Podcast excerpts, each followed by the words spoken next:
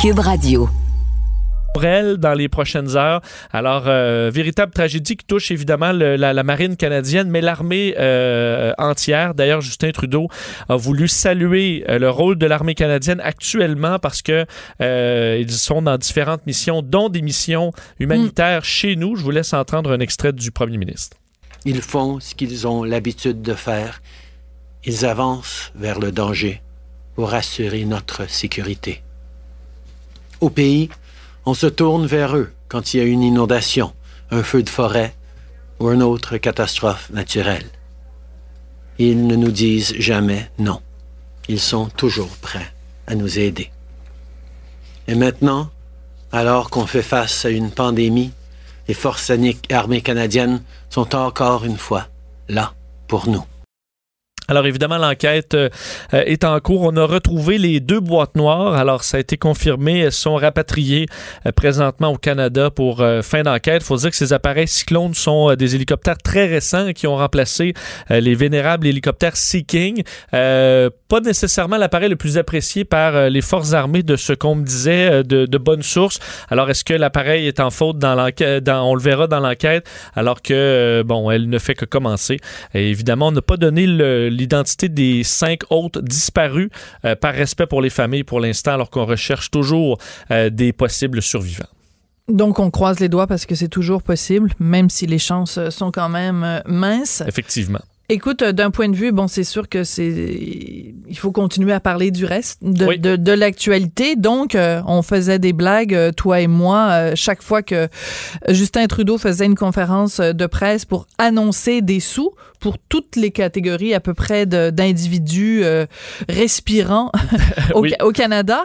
Et ben là, on est capable de chiffrer un peu mieux euh, ce que ce qu'il ce y avait dans la hotte de Père Noël de, de Justin Trudeau et euh, le montant fait peur. Absolument. On savait le dernier montant qui avait été évalué par le directeur parlementaire du budget fédéral pour le déficit 2020-2021 était déjà au-dessus de 200 milliards. Mais on a ajouté depuis quand même plusieurs mesures, dont on sait la PCU pour les étudiants c'est un 9 milliards. Très on en a ajouté comme ça donc dans, euh, au, fil des jours. Bien, le nouveau total prévu par le directeur parlementaire du budget, le déficit 2020-2021 devrait atteindre 252 milliards de dollars. Évidemment, c'est euh, historique, c'est du jamais vu et euh, bon, par une grande mesure. Ça représente donc 12,7% du PIB et évidemment, ça pourrait augmenter. Euh, ça pourrait diminuer si, évidemment, l'économie repart là, en fou dans les prochaines semaines, ce qu'on n'attend pas nécessairement. Mhm. Advenant une deuxième vague, imagine quel serait le déficit Je préfère pas imaginer, Vincent. Et euh, dans les mesures qui ont été, euh, qui, coûteront plus cher que prévu, on retrouve justement la prestation canadienne d'urgence, la version de mhm. base pour les, les, travailleurs qui coûtera, on avait prévu 24 milliards de dollars, mais selon le directeur parlementaire du budget, on parlerait davantage de 35 milliards et demi pour euh, cette, euh, cette version et, et comment on explique que, c'est, euh, que le montant est plus élevé? C'est qu'il y a plus de gens qui veulent s'en prévaloir? Exact. On a élargi là, davantage dans les dernières semaines. on allait chercher à chaque jour, on, on, ajustait la PCU pour un peu plus de gens. Alors, on évalue que ça coûtera plus cher. On sait que la PCU permet d'avoir 2000 dollars par mois pour un maximum de 4 mois et de gagner jusqu'à 1000 dollars par hmm. mois. D'ailleurs, on en voit plusieurs entreprises qui disent, ben nous, on a des offres d'emploi, mais c'est ben faut pas que je gagne plus que 1000 dollars. Euh, c'est bon. Et on verra la prestation canadienne euh, d'urgence pour les étudiants a été validée hier, donc les partis d'opposition se sont entendus. Et ça, ce qui est intéressant aussi concernant la prestation euh, canadienne d'urgence pour les étudiants, c'est qu'on a rajouté un critère qui est qu'il faut que les, les, étudiants, pour se prévaloir de ce montant-là, 1250 dollars par mois, se, se, soient capables de faire la preuve qu'ils ont activement cherché du travail et qu'ils en ont pas trouvé. Et ça, je trouve que c'est important parce que ça fait toute la différence entre tu t'assois sur ton beigne, enfin, tu t'assois sur tes fesses et tu te pognes le beigne pendant quatre mois versus, ben, il va falloir que tu prouves que euh, tu as frappé à plusieurs portes. En même temps, comment est-ce qu'ils vont faire? Tu cliques, exact. Tu cliques, j'ai, je, je, je, je, jure avoir vérifié comme il faut. Rendu là, si on te le demande, tu dis, ben oui, j'ai appelé. Euh, oui, mais je pense que ça, ça donne un argument peut-être, euh, je dirais, pour les parents de dire, regarde, euh, tu sais, quand tu signes sur ton honneur, quand même, il faut que tu t'engages. C'est parce que si t'as un, un, un, jeune qui est effoiré sur son sofa et que le gouvernement lui dit, je te donne de l'argent, les yeux fermés, c'est pas la même chose que si l'argent, le gouvernement te dit, euh, ben, sur ton honneur, il faut que tu jures que tu as fait les démarches. Je trouve que quand même, même si c'est pas c'est pas coercitif, on est d'accord, mais je trouve que ça rajoute un élément. Tu sais, de toute façon, en ce moment, tout le monde fait appel à notre honneur. Tu sais, à différentes valeurs qui sont pas quantifiables, qui sont pas vérifiables. Donc, dans ce cas-là, c'est un, cas où on fait appel à l'honneur des gens. Puis je trouve que c'est un bon. Au moins, il fallait au moins que le critère soit là, Vincent, sinon ça tenait pas debout. Là. Ça a été ajouté. On verra quelle sera la demande chez les, euh, chez les étudiants, quel sera ce déficit final euh, lors du prochain exercice financier. On pourra le chiffrer. Alors, on connaissait District 31, mais là, on avait depuis plusieurs semaines, plusieurs, euh, chaque jour, on avait District 13 heures. Puis là, tu es en train de nous annoncer que demain, il n'y aura pas District 13h. Qu'est-ce qu'on va faire à 1h de l'après-midi? On va écouter Cube Radio, euh, évidemment. absolument. On sera là euh, en direct parce qu'on ne pourra écouter en direct la conférence de presse de notre euh, trio, là, M. Arruda, François Legault et Daniel Mécan, parce que demain, il y a une pause du point de presse quotidien alors qu'on avait décidé d'arrêter les week-ends, on le sait, à moins de, de nouvelles importantes. mais là, on ajoute demain euh, qui sera donc une première pause. Est-ce qu'on se rend compte qu'on a de moins en moins de choses à dire par euh, semaine? Euh, J'avoue que je la comprends pas, celle-là, Vincent, parce que je regarde, tu sais, je veux bien croire que on, a peu de choses à annoncer, mais quand tu as des éclosions dans euh, à l'hôpital du Lakeshore, Sacré-Cœur, euh, tu sais, je veux dire, il y a plein d'hôpitaux à Montréal. Je regarde même dans le devoir éclosion de COVID-19 à l'Institut psychiatrique Douglas. Est-ce que c'est vraiment le moment de dire, oh, ben, le point de presse, finalement, on n'a pas besoin. Je pense que plus que jamais, la population a besoin d'être rassurée et d'avoir leur juste. je l'ai le comprendre. Euh, c'est parce que là, on n'aura pas de point de presse entre aujourd'hui, une 13h et lundi. lundi. Alors, sur qu'il y aura des, suivis. D'ailleurs, Daniel Mécan euh, sera disponible pour répondre aux questions des partis d'opposition pendant une, séance virtuelle du Parlement. Alors, il y aura bon un peu de travail qui, va se faire. Est-ce qu'on a, euh, mais on nous l'expliquera peut-être davantage cette décision euh, lors du point de presse aujourd'hui à suivre, mais ce sera un premier point. Alors que on se demande si François Legault va revenir sur le point de presse d'hier qui a fait beaucoup jaser, celui où la vice-première ministre Geneviève Guilbeault a donné les détails sur l'ouverture des régions, mm-hmm. mais entre autres, on se demande est-ce qu'on a été assez clair sur ce qu'on peut faire et ne pas faire avec cette ouverture des régions? Euh, on veut surtout pas que euh, on perde le contrôle sur les gens et sur le respect des consignes. Est-ce qu'on va resserrer la vis ou être beaucoup plus ferme aujourd'hui? C'est attendu par certains. On verra le ton du premier ministre ce midi. Oui, puis euh, ce qui ce qui est un, il y a tellement de questions que les gens se posent, quelque chose, question aussi simple que je sais qu'à un moment donné, euh, Madame Guilbeault parlait de bon, euh, tu sais, des, des réunions entre amis, si ça se fait à l'extérieur, puis qu'elle racontait qu'elle se promenait avec sa petite poussette et tout ça, je veux bien, mais à un moment donné, il faut que les consignes soient claires. Puis je regardais, je sais que je, je m'éloigne un peu de ton sujet, mais quand même pas tant que ça. L'humoriste Mario Tessier a publié sur son compte Twitter une blague que je trouve tellement, qui résume tellement bien ce qui se passe en ce moment. Il dit moi ma fille de 27 ans, ça fait depuis le début du confinement, j'ai pas le droit de la voir parce que supposément que c'est super dangereux parce qu'on n'habite pas dans la même maison.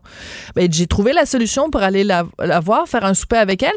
On va aller tous les deux faire la queue au Costco, puis m'emporter le barbecue, on va s'installer dans la file. Puis quand tu y réfléchis deux secondes, c'est vrai que c'est absurde. Hier, avec M. Durocher, on est allé au Canadian Tire acheter un, vélo pour mon fils. Bon, on faisait la queue, euh, séparée de deux mètres, oui, mais avec des parfaits inconnus. Puis pendant ce temps-là, mon, mon mari, il peut pas voir ses deux filles de 21 et 24 ans. Ben, il y a une aberration, là. Il faut que le gouvernement soit plus clair. Ça n'a pas de sens qu'on puisse pas voir des membres de notre famille, mais qu'on va faire la queue avec des inconnus si on va à la SQDC. Il y a quelque chose qui marche pas. Effectivement, tu as raison. Euh, j'ai entendu même des gens qui disaient ça, bon, on va faire l'épicerie euh, ensemble pour se retrouver.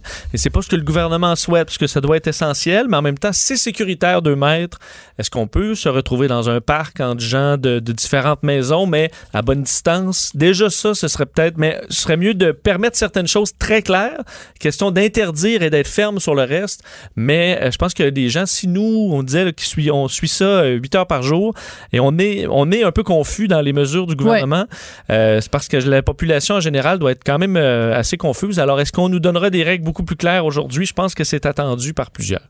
Oui, mais euh, c'est ça. Je repose quand même la question est-ce que c'est le moment d'arrêter de faire des briefings au moment même où on a justement tous besoin? Puis on nous demande un, un, effort collectif en disant OK, on fait le confinement, mais il va falloir que vous soyez très rigoureux.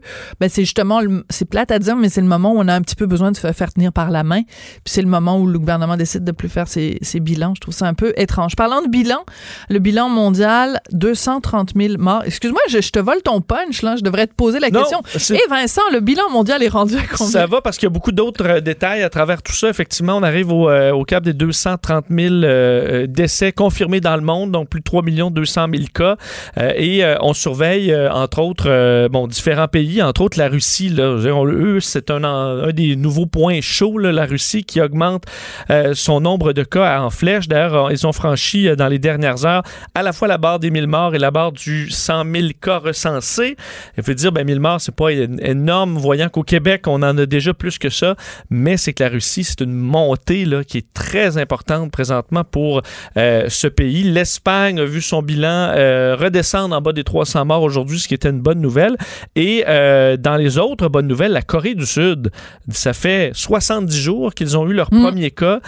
quelques rebonds également de cas, mais ils ont annoncé pour la première fois aucun nouveau cas en 24 heures. Alors c'est une première depuis l'apparition mm. de la maladie en Corée du Sud.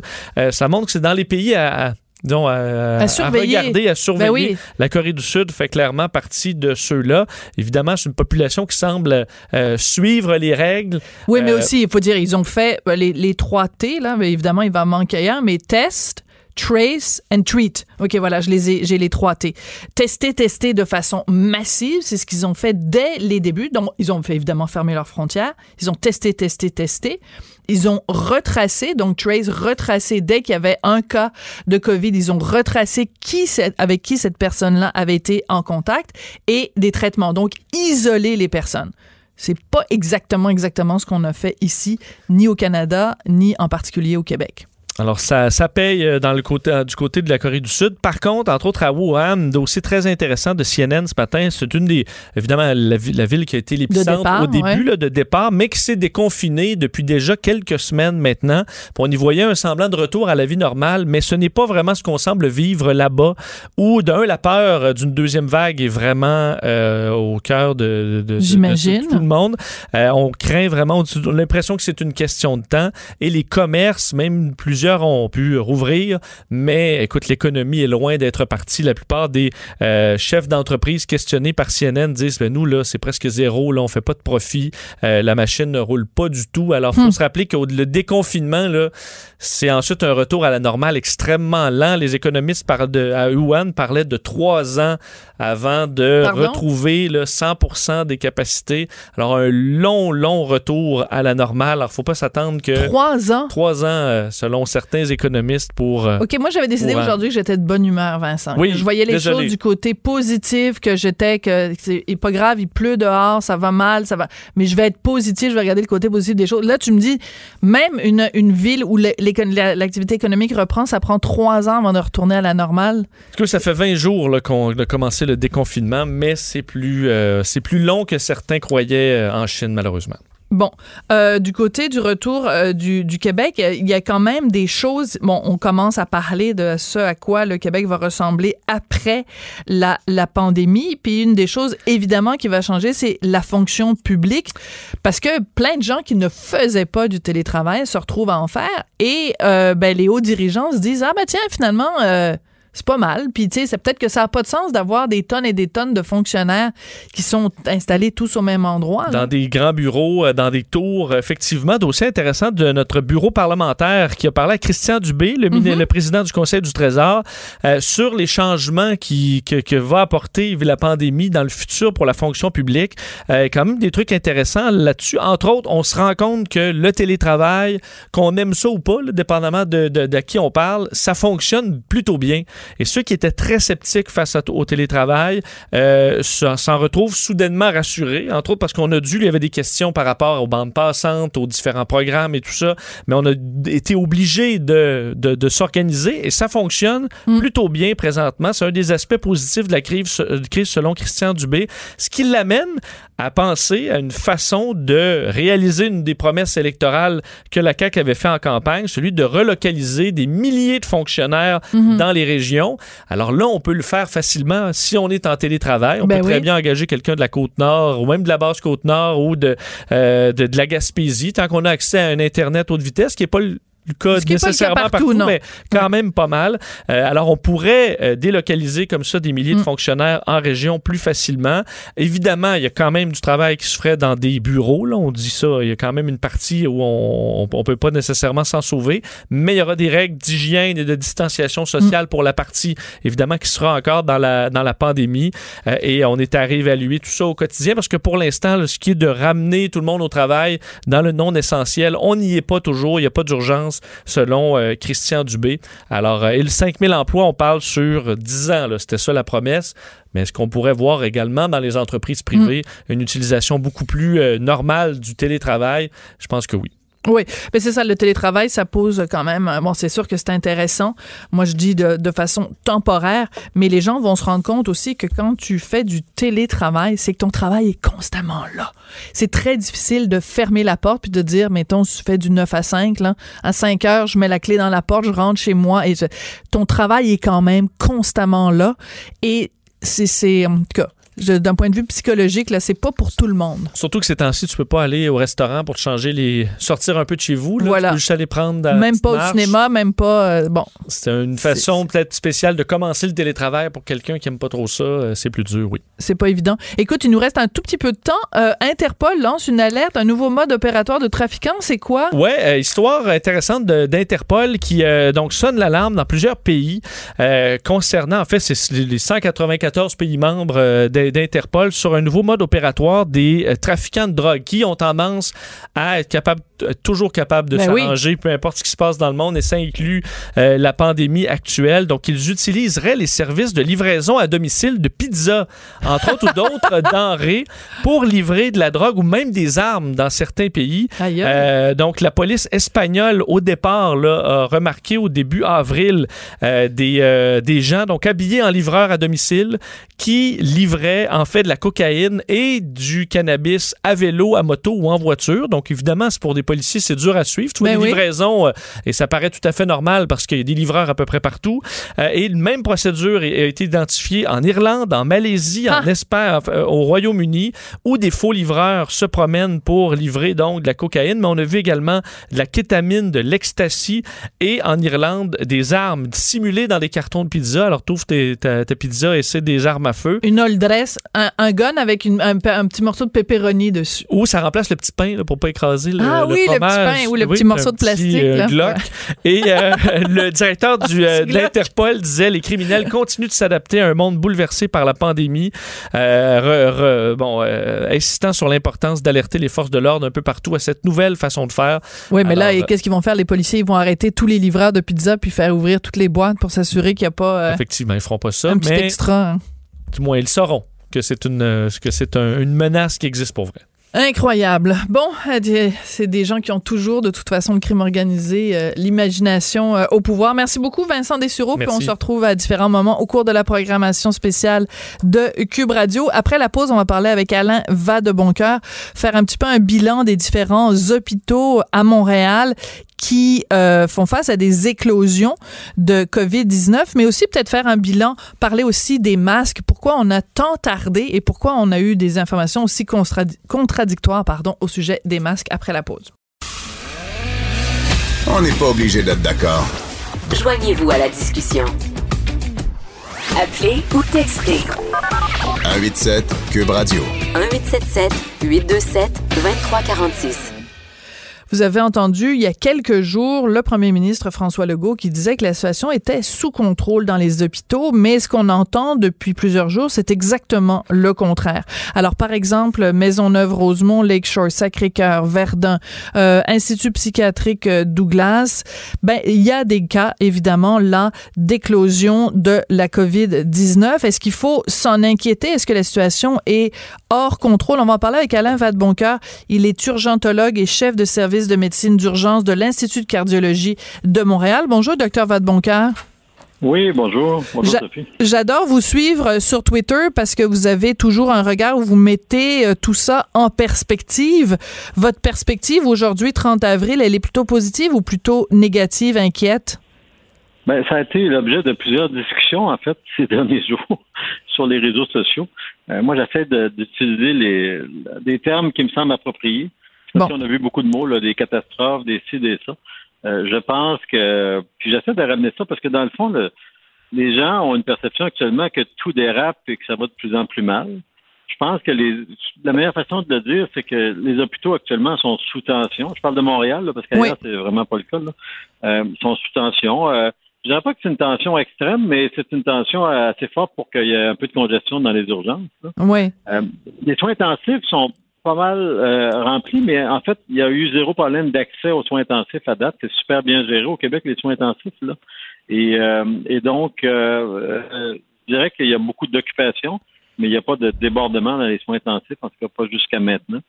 Et donc, les, les, les, les principaux, si on veut, les, les, plus grosses entités, les gros hôpitaux, les soins intensifs, ça a l'air correct, là. Je pense que ça passe actuellement. C'est sûr que les CHSLD, ça va pas très bien, puis ça, ben là, pas besoin de mettre un devin pour le savoir. Mais en même temps, c'est une minorité, hein. C'est, pas la, c'est pas tous les CHSLD, c'est une minorité où ça va pas très bien, puis il y en a certains que ça va vraiment très mal.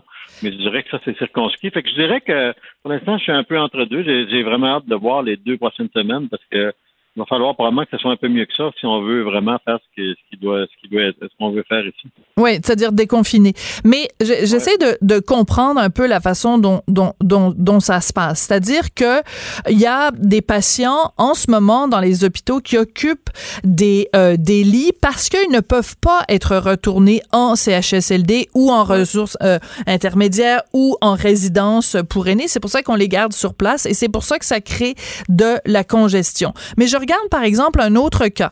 Euh, je regarde l'hôpital Lakeshore où il y a eu euh, donc dans l'ouest de l'île où il y a eu euh, des éclosions de Covid-19. On a pris des patients de l'unité psychiatrique, on les a envoyés à l'institut psychiatrique de Douglas. Et là, on se rend compte qu'il y a une éclosion à Douglas. Donc, j'essaie de comprendre, puis peut-être que vous, vous le comprenez pas non plus, mais j'ai l'impression qu'on on, on prend un problème à un endroit, puis on fait juste le transférer ailleurs, puis là, on contamine encore plus de gens. Mais je suis pas médecin, vous, vous l'êtes, alors éclairez-moi. Mais en fait, je pense que vous résumez très bien. Là.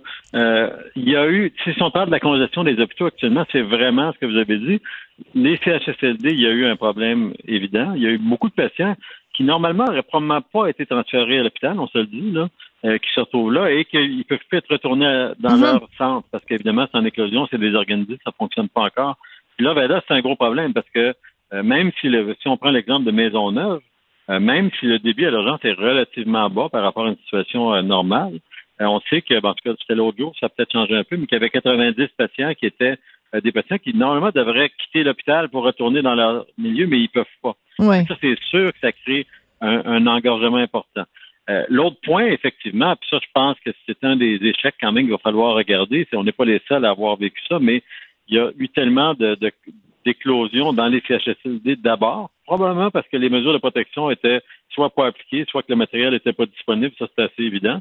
Puis il y en a eu quand même dans les hôpitaux. Fait que soit que la bébite est plus euh, pas mal plus difficile à, contraindre qu'on le pensait, c'est-à-dire qu'elle est plus contagieuse. Mhm. Et, euh, puis évidemment, il y a toute la question des cas sans symptômes, là. Soit qu'effectivement, on n'a pas encore mis en place tout ce qu'il faut pour, pour l'empêcher de se déployer et qu'il y a des éclosions dans les hôpitaux. Évidemment, c'est un gros problème actuellement. Et ça aussi, il va falloir que ce soit plus sous contrôle si on veut penser. à- Si, si ça se détériore encore, ces questions d'éclosion-là, je pense qu'on pourrait dire franchement que ça va mal. Donc, oui, c'est un autre, un autre problème là qui est, qui est important, puis qui est pas, qui est pas, qui date quand même de plusieurs semaines, mais on n'a pas réussi à endiguer encore. Parce que on, regarde la situation. Puis on se disait, au début, on a tout misé sur les hôpitaux. OK? On s'est dit, il faut absolument libérer des lits dans les hôpitaux pour être capable à- de faire face à l'urgence. Après, on s'est dit, ouais, ben, on a trop misé sur les hôpitaux, on s'est pas assez occupé du CHSLD. Là, on est en train d'envoyer plein de ressources dans les CHSLD, mais ce faisant, on a euh, dénudé, en fait, euh, nos hôpitaux.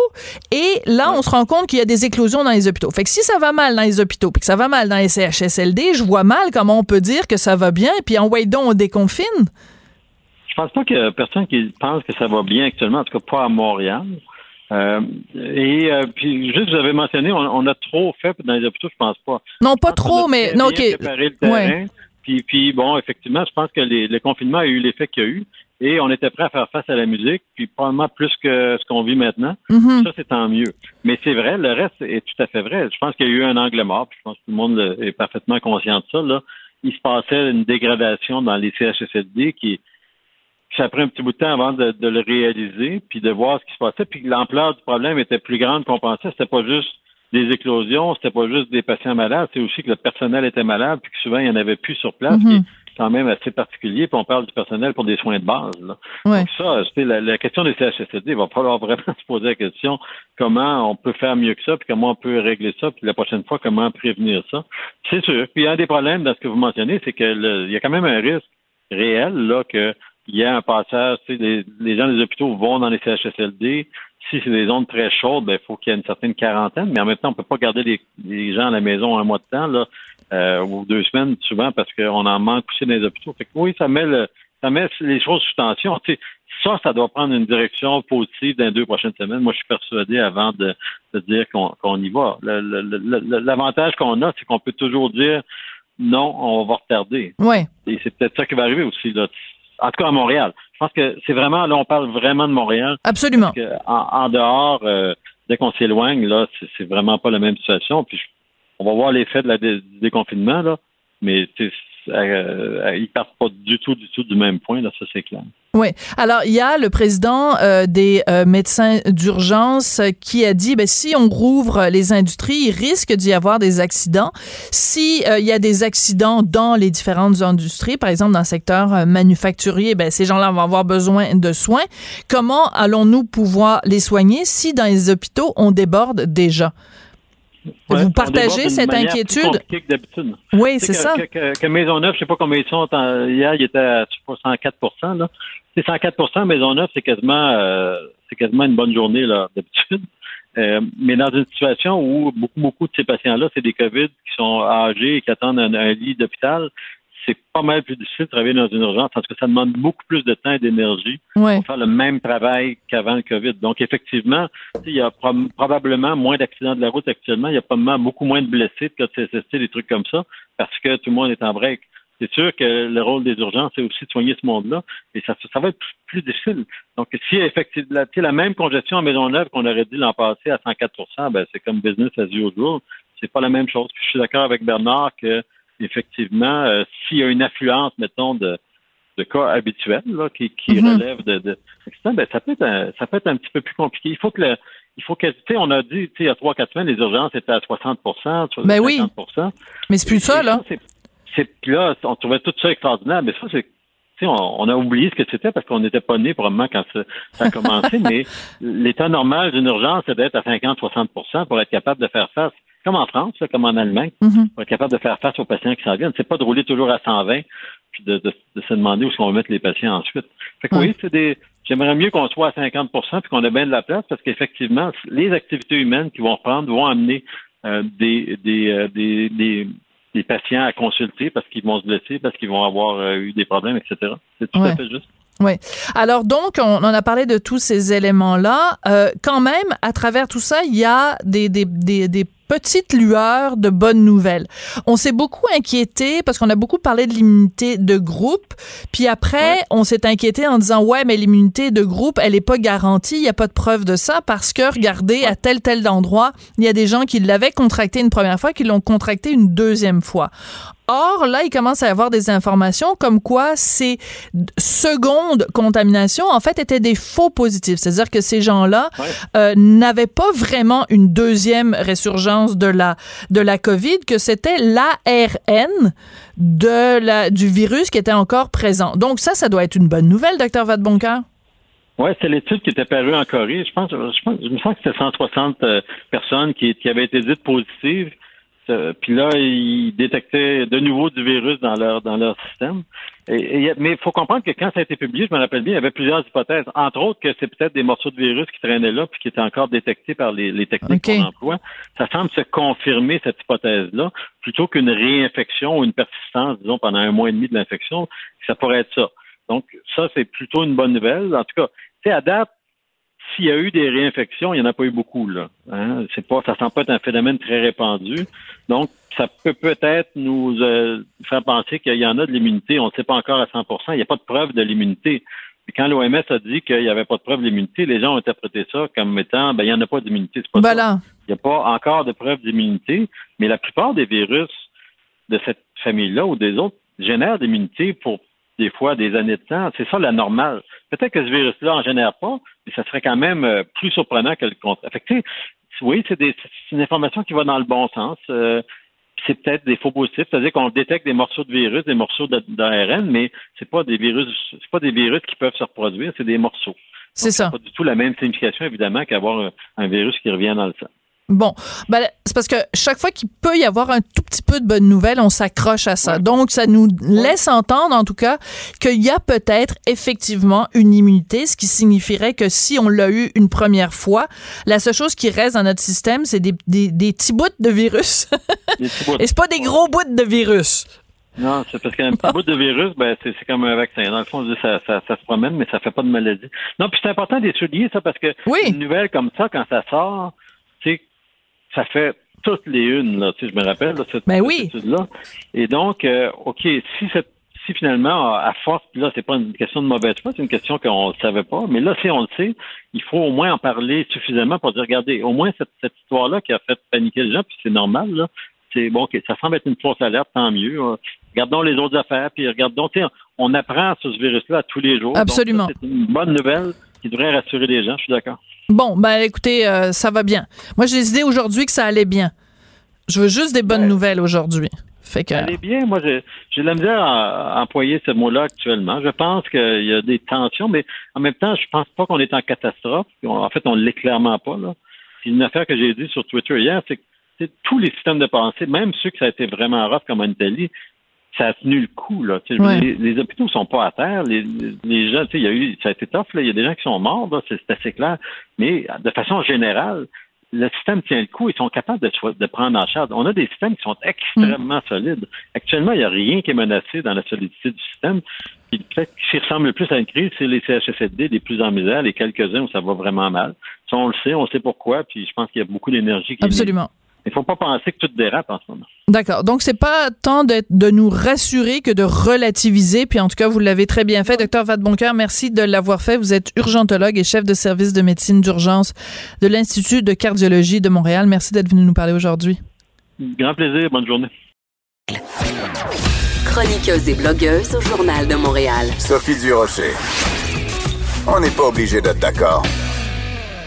Il y a quelque temps à Cube Radio, je vous avais proposé une entrevue avec Michel Bédard qui travaille en transport funéraire. On avait passé une bonne demi-heure avec lui où il nous avait décrit en détail son travail euh, en cette période de pandémie. C'était vraiment des détails qui donnaient froid dans le dos.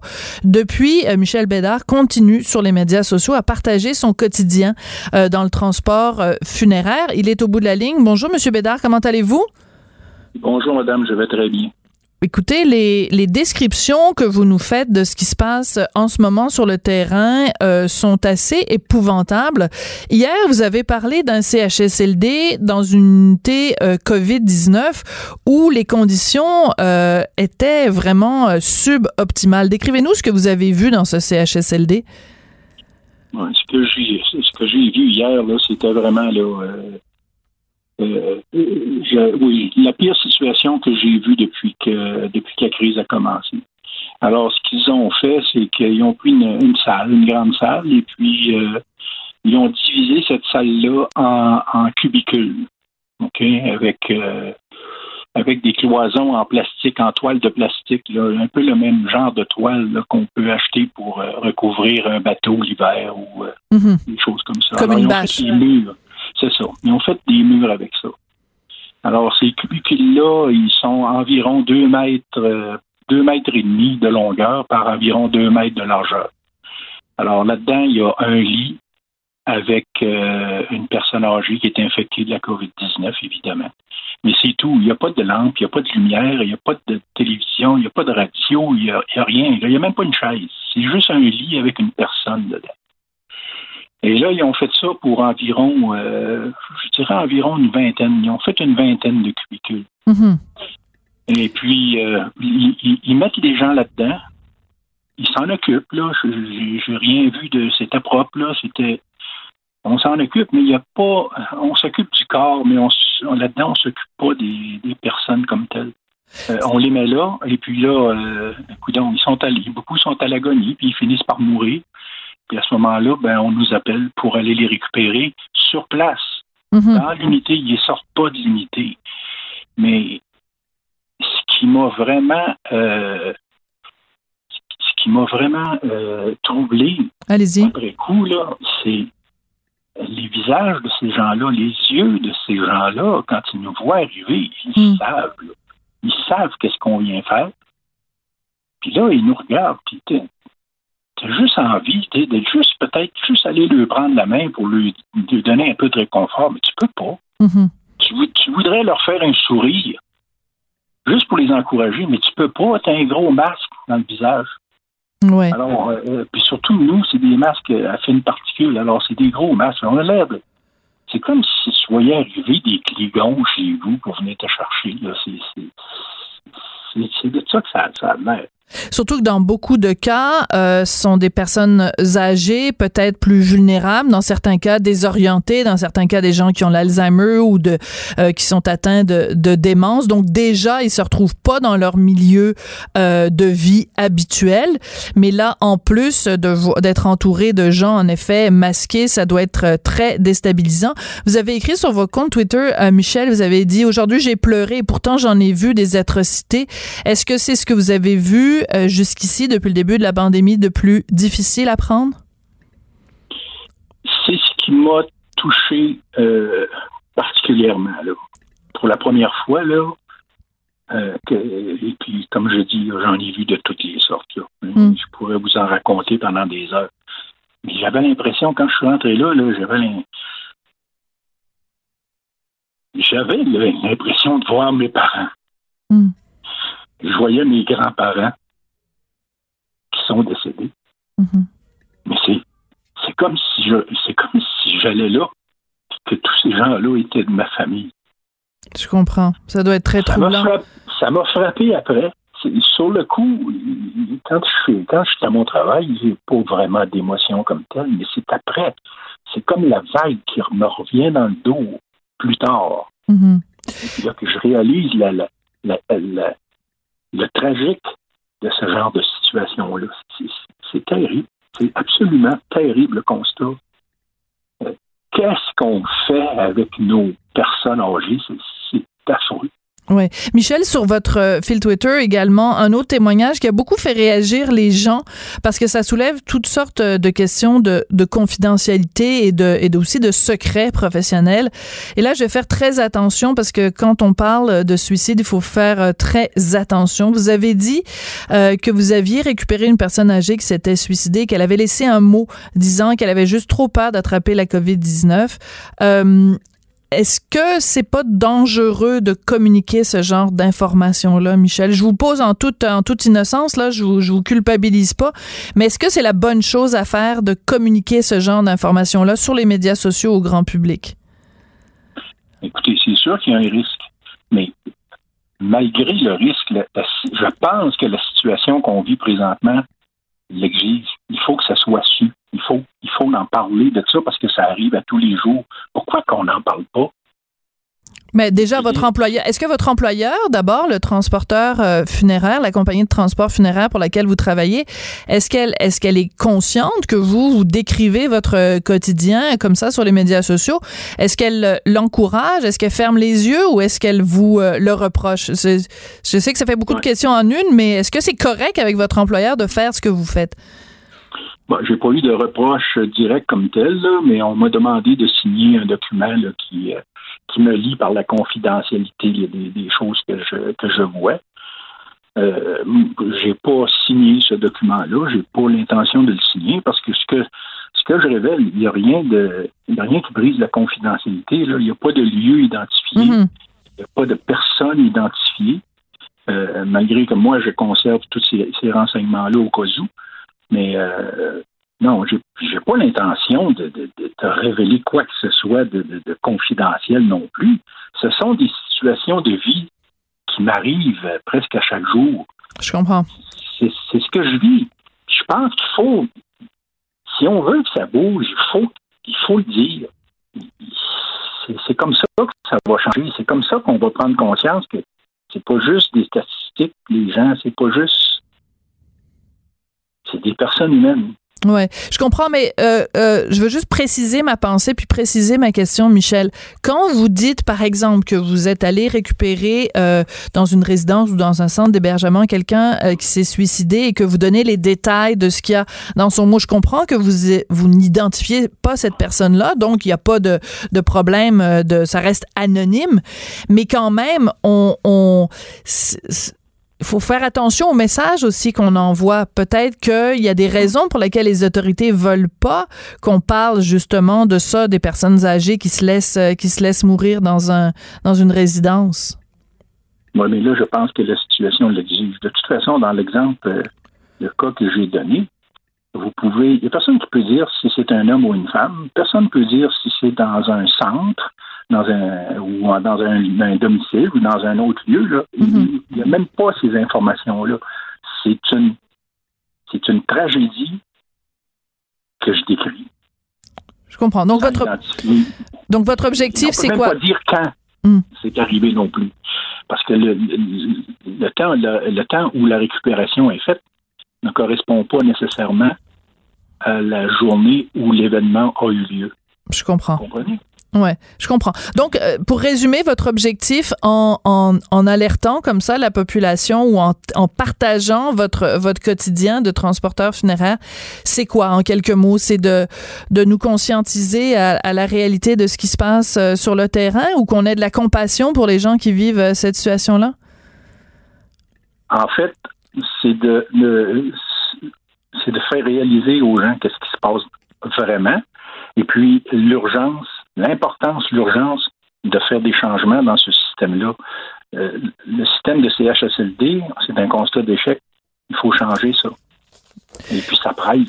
Michel Bédard, Michel, merci beaucoup Oui. d'être venu euh, nous parler euh, aujourd'hui. Donc, je rappelle que vous travaillez pour euh, une compagnie de transport funéraire qu'on n'identifie pas.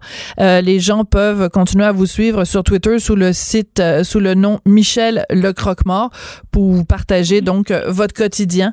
Bon courage pour la suite des choses, Michel. Je vous remercie, madame. Bonne journée. Merci. On n'est pas obligé d'être d'accord, mais on peut en parler. Sophie Durocher, on n'est pas obligé d'être d'accord. Cube Radio. C'est la course euh, à, travers la planète. Hein. C'est vraiment la course contre la montre pour trouver soit un vaccin, soit un traitement. Et au cours des derniers jours, euh, Washington a affirmé qu'il y avait un médicament qui était, pour l'instant en tout cas, très porteur d'espoir, qui serait efficace contre la COVID-19. Et ce médicament, c'est le Remdesivir. Alors, pour faire le point là-dessus, j'ai au bout de la ligne Amir Kadir, microbiologiste infectiologue au Centre hospitalier Pierre Le Gardeur. Bonjour, docteur Kadir. Bonjour, Madame Durocher.